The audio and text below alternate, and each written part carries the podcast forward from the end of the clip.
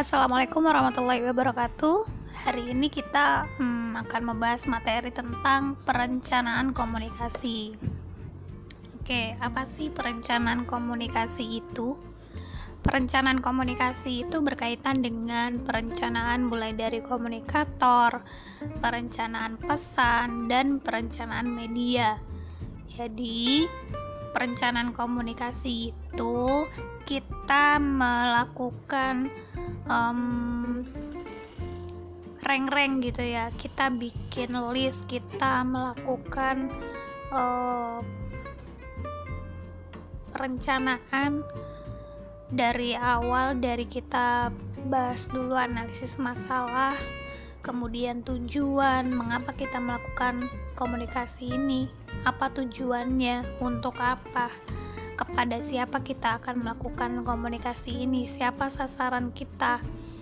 Semua itu harus direncanakan supaya komunikasi yang kita lakukan itu efektif dan efisien. Apa sih bentuknya kalau perencanaan komunikasi?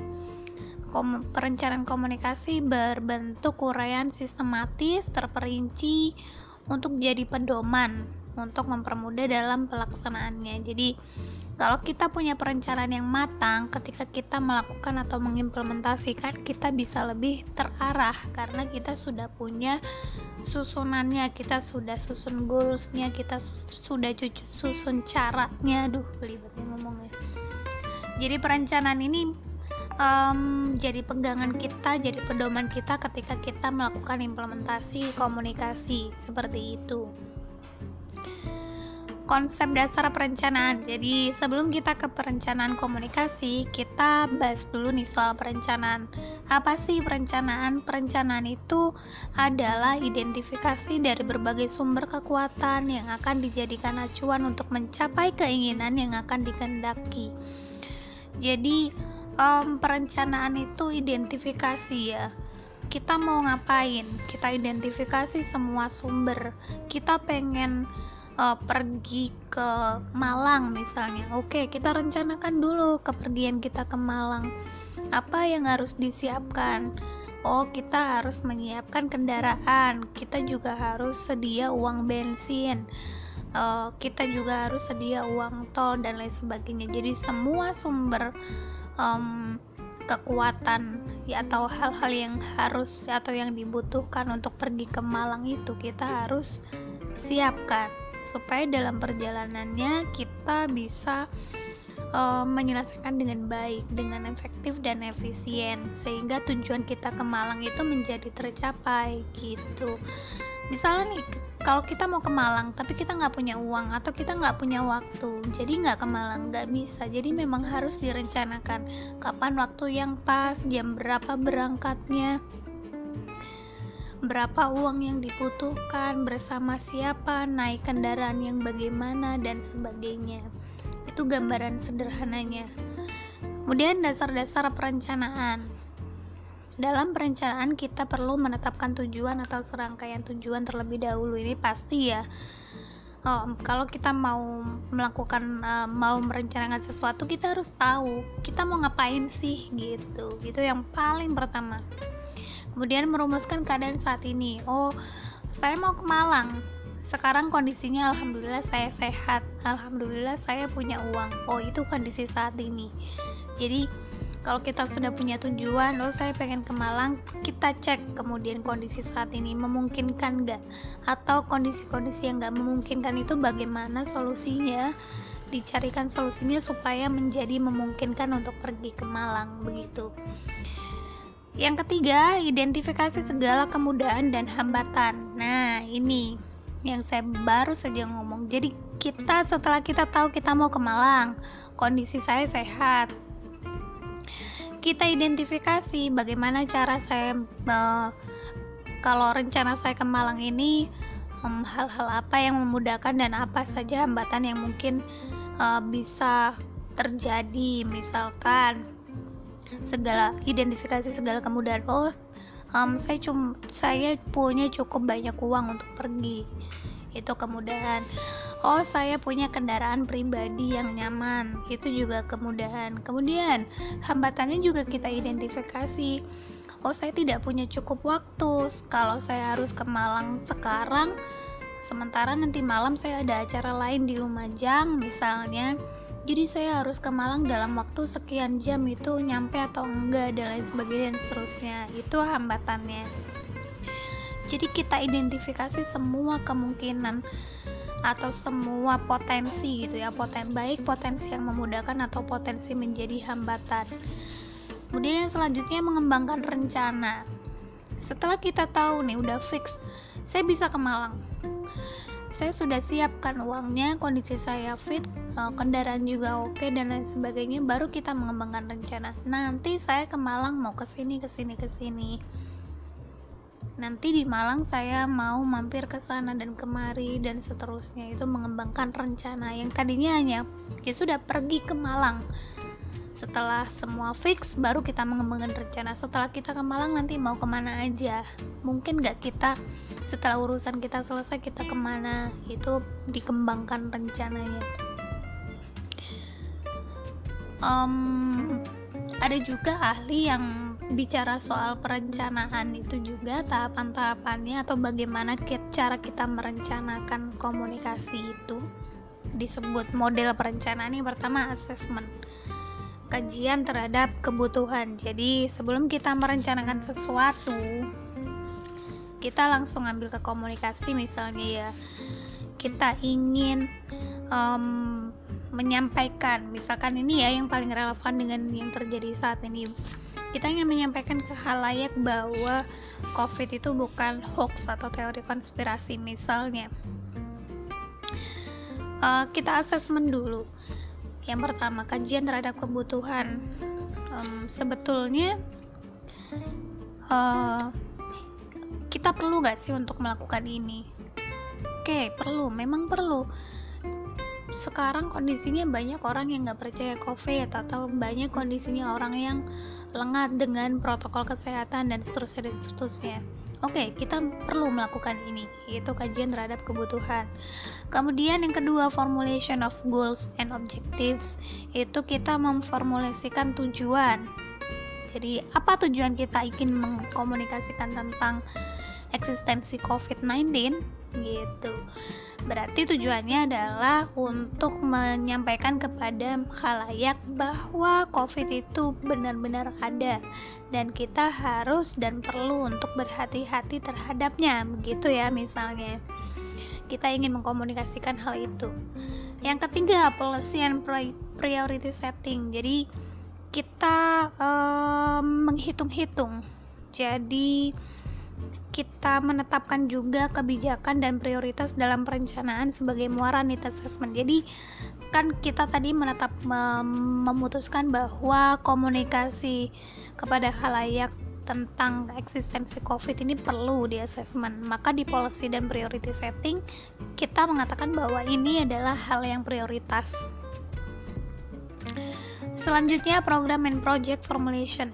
Jadi uh, setelah kita tahu bahwa ini perlu, ini penting, kemudian kita tujuannya sudah menetapkan untuk supaya halayak ini memahami dan menyadari bahwa COVID itu ada dan kita harus berhati-hati misalnya, maka kita tetapkan programnya. Bagaimana kita caranya mengkomunikasikan hal itu? Lewat apa? Lewat media apa? Uh, siapa yang disasar, halayak yang mana, segmentasi umur berapa, lewat media mana yang masyarakat bisa akses, dan bagaimana caranya supaya masyarakat percaya dan tidak um, meremehkan pesan komunikasi yang kita sampaikan? Itu di program and project formulation. Jadi kita formulasi nih programnya mau kayak gimana. Kemudian visibility testing. Kita uh, melakukan tes kembali apakah uh, ini itu penting atau tidak? Misalnya um, yang sudah kita lakukan uh, yang sudah kita rencanakan ini uh, layak atau enggak seperti itu. Sudah oke okay atau belum gitu.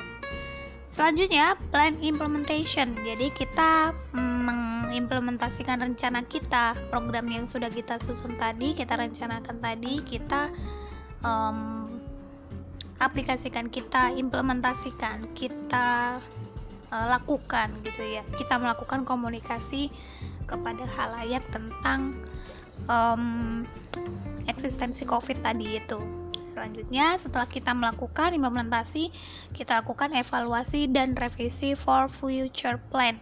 Setelah kita melakukan nih implementasi komunikasi kepada halayak tentang eksistensi COVID, kita evaluasi nih uh, um, komunikasi kita berhasil enggak? Kalau berhasil berapa persen? Apa yang menyebabkan uh, ada persentase sisanya yang tidak berhasil?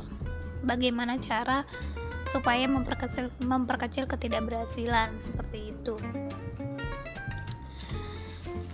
itu model perencanaan sekarang kita masuk ke perencanaan komunikasi Perencanaan komunikasi adalah dokumen tertulis yang menggambarkan hal yang harus dilakukan berhubungan dengan komunikasi dalam mencapai tujuan. Jadi, perencanaan komunikasi itu biasanya berupa dokumen tertulis. Apa isinya?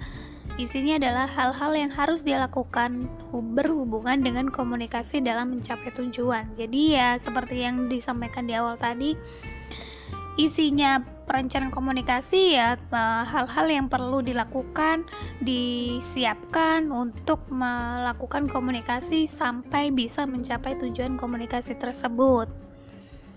Perencanaan komunikasi menjelaskan cara mengirim pesan yang tepat dari komunikator yang tepat kepada halayak yang tepat melalui saluran yang tepat dan pada waktu yang tepat. Jadi um, unsur-unsur komunikasi dari komunikator, halayaknya siapa, salurannya lewat apa, waktunya bagaimana itu memang sangat penting dan sangat berpengaruh terhadap efektivitas dan efisiensi dari komunikasi yang kita lakukan gitu. Jadi misalnya nih materinya sudah oke okay, pesannya sudah oke okay, um, tapi kita menyampaikan lewat media yang salah. Misalnya kita ingin sosialisasi atau me, seperti tadi kasusnya mengatakan pada halayak mengkomunikasikan pada halayak tentang COVID eksistensi COVID yang kita sasar, yang kita tuju adalah halayak berusia misalnya 35 tahun ke atas karena yang rentan terkena penyakit terkena COVID yang bergejala adalah yang umur lansia misalkan. Tapi kita menggunakan media IG, Instagram, tepat nggak? Nggak tepat. Kenapa? Karena IG atau Instagram itu yang mengakses biasanya orang-orang udah jadi itu. Materi boleh bagus kita sudah menyampaikan dengan bagus pesannya bagus dan sebagainya tapi pakai media atau pakai saluran yang nggak tepat maka uh, tujuan komunikasi menjadi tidak tercapai. Itu sebabnya sebelum kita melakukan komunikasi kita perlu melakukan perencanaan yang matang terlebih dahulu. Bahkan sampai sedetil segmentasinya ke mana. Gitu. Siapa? Orang yang mau kita kasih tahu itu siapa orang yang bagaimana. Secara demografi, demografi misalnya jenis kelamin yang mana atau umur berapa segmentasi yang kelompok umur berapa itu perlu sangat perlu untuk di spesifikasi bertujuan membantu pencapaian tujuan dengan efektif dan efisien.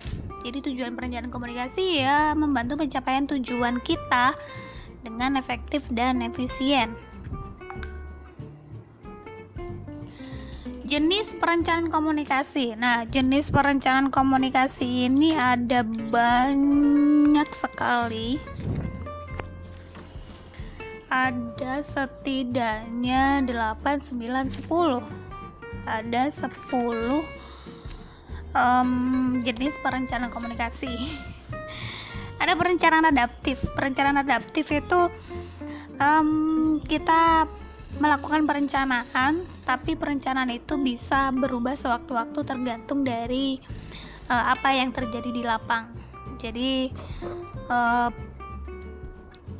pemecahan masalah gini ya. Jadi kalau misalkan di lapang ada masalah, kita bisa melakukan plan yang B, misalkan plan A, plan B. Jadi plan plannya itu adaptif, bisa berubah sesuai menyesuaikan dengan kondisi lapang. Yang kedua, perencanaan kontingensi itu ditujukan untuk menciptakan kondisi yang pengaruhnya dapat dielakkan dan diserap dengan biaya atau kerugian minimal. Ini hitung-hitungan ya. Perencanaan kompulsif menentukan perincian hal-hal yang seharusnya diharapkan untuk dilakukan. Misalnya, memberi reward dan punishment, misalnya. Kemudian, manipulatif mengandalkan berbagai jenis instrumen untuk mendapatkan keuntungan. Jadi, e, dimanipulasi ya. Jadi, semua alat itu dibuat ada gitu supaya meningkatkan pencapaian tujuan. Perencanaan indikatif menyebarkan informasi yang bertujuan memberikan sinyal yang benar kepada individu dengan harapan akan mengambil tindakan yang tepat. Perencanaan bertahap yaitu perencanaan langkahnya yang pendek-pendek. Jadi satu langkah salah apa benar nih? Kalau benar naik lagi satu langkah gitu. Selanjutnya Perencanaan otonomi, perencanaan yang dilakukan sendiri dan bukan bagian dari perencanaan besar. Kemudian, perencanaan pemulihan atau perbaikan dirancang untuk memperbaiki keadaan semula. Normatif, perencanaan bersifat umum, jangka panjang, biasanya 25-40 tahun ke depan. Perencanaan fungsional memusatkan pada aspek tertentu dari seluruh masalah. Jadi, uh, fokus kepada aspek-aspek atau fungsi-fungsi tertentu. Selanjutnya, prinsip penyusunan perencanaan komunikasi. Ada tiga prinsipnya, membutuhkan konsultasi. Yang pertama, jadi penyusunan perencanaan komunikasi itu kan merupakan patokan yang dipakai untuk bersama-sama, sehingga harus membutuhkan konsultasi atau dalam arti lain atau kata lain disusun bersama-sama supaya disepakati bersama dan ketika menjadi pedoman tidak ada yang keberatan atau tidak ada yang dirugikan. Yang kedua, fleksibel, tidak boleh kaku dan harus mempertimbangkan banyak hal. Yang ketiga, jelas dan konkret, mudah dimengerti dan tidak multitafsir. Itu prinsip penyusunan perencanaan komunikasi. Nah, langkah-langkah perencanaan komunikasi seperti apa? Langkah-langkah perencanaan komunikasi. Yang pertama, menganalisis masalah apa sih masalahnya? Apa yang harus kita komunikasikan emang? Emang kalau kita nggak komunikasikan uh, apa yang terjadi? Jadi kita mencari masalah. Oh iya misalkan nih kembali lagi ya ke, ke contoh awal tadi soal covid. Kalau kita nggak mengkomunikasikan kepada masyarakat bahwa covid itu ada masyarakat akan semakin lengah dengan protokol kesehatan misalnya dan kasus covid bisa semakin naik misalnya. Ya sudah berarti penting untuk melakukan komunikasi ini. Yang kedua, langkah selanjutnya analisis halayak siapa yang mau kita kasih tahu, siapa yang mau kita komunik komunikasi mau mau komunikasi sama siapa? Tujuan kita siapa? Tujuan komunikasi kita siapa? Itu analisis halayak umurnya berapa? Yang tinggal di mana? Di desa apa di kota? Umur berapa? Kelompok umur berapa? Yang berpendidikan rendah teng tengah atau sedang dan sebagainya dan seterusnya. Itu kita analisis halayak setelah itu baru kita merumuskan tujuan komunikasi oh saya ingin uh, melakukan komunikasi tentang eksistensi COVID terhadap uh, misalkan uh, anak-anak muda, misalkan analisis halayaknya. Berarti kalau sama anak-anak muda tujuannya apa? Gitu. Tujuannya ke kenapa? Alasannya apa? Kenapa anak muda? Mungkin karena anak muda ini yang paling banyak beraktivitas di luar sehingga yang paling banyak juga membawa virus berkemungkinan membawa virus sehingga ini penting untuk diberi edukasi atau komunikasi misalnya. Sudah selanjutnya kita ke pemilihan media. Lewat mana nih? Oh ternyata yang kita sasar anak muda. Berarti anak muda itu kalau kita pakai medsos yang paling banyak digunakan adalah Twitter dan Instagram misalnya. Jadi setelah kita menentukan halayaknya yang mana, maka kita bisa menentukan media yang tepat yang mana gitu, sesuai segmentasi umurnya. Selanjutnya merencanakan produksi media. Kita buat deh tuh kita program bagaimana lewat video kah, lewat um, film pendek kah, atau lewat apa itu di merencanakan produksi media. Selanjutnya merencanakan manajemen komunikasi. Jadi setelah kita udah produksi nih uh, uh, bentuk komunikasinya kita rencanakan manajemen komunikasinya. Kita kelola ini mau digimanain kalau sudah di share nanti terus bagaimana follow upnya dan lain sebagainya. Itu di di maintenance nya ya dikelola pengelolaan manajemen. Kemudian pengembangan pesan kita juga perlu. Kita misalkan kita nggak cuman ngomong soal eksistensi covid nanti pengembangan pesannya juga jangan misalnya kita tambah pesan misalnya jangan mudah termakan hoax atau jangan dikit-dikit mengatakan konspirasi dan sebagainya dan seterusnya. Ada ada nilai pesan atau pengembangan pesan di situ Terus yang terakhir merencanakan monitoring dan evaluasi komunikasi. Setelah semuanya selesai kita lakukan monitoring dan evaluasi. Efektif nggak? Efisien nggak? Um, apakah ini bisa mengubah perilaku? Apakah komunikasi yang sudah kita lakukan itu bisa mengubah perilaku sesuai tujuan kita di awal tadi? Begitu. Uh, materi hari ini sampai di sini uh, selanjutnya adalah tugas. Berdasarkan hasil tugas minggu lalu yang teman-teman sudah kumpulkan di email itu lakukan analisis untuk perencanaan komunikasi yang tepat agar tidak terjadi kegagalan komunikasi dan sebaliknya dapat mencapai tujuan komunikasi. Jadi tugas yang kemarin ditambah di bawahnya. Jadi satu file aja.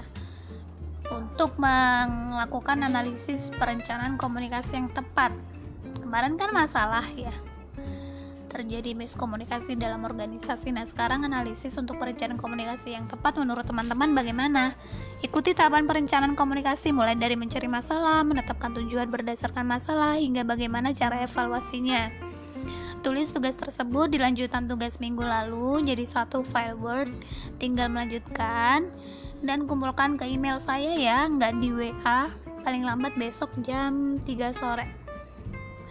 Terima saya akhiri materi hari ini. Wassalamualaikum warahmatullahi wabarakatuh.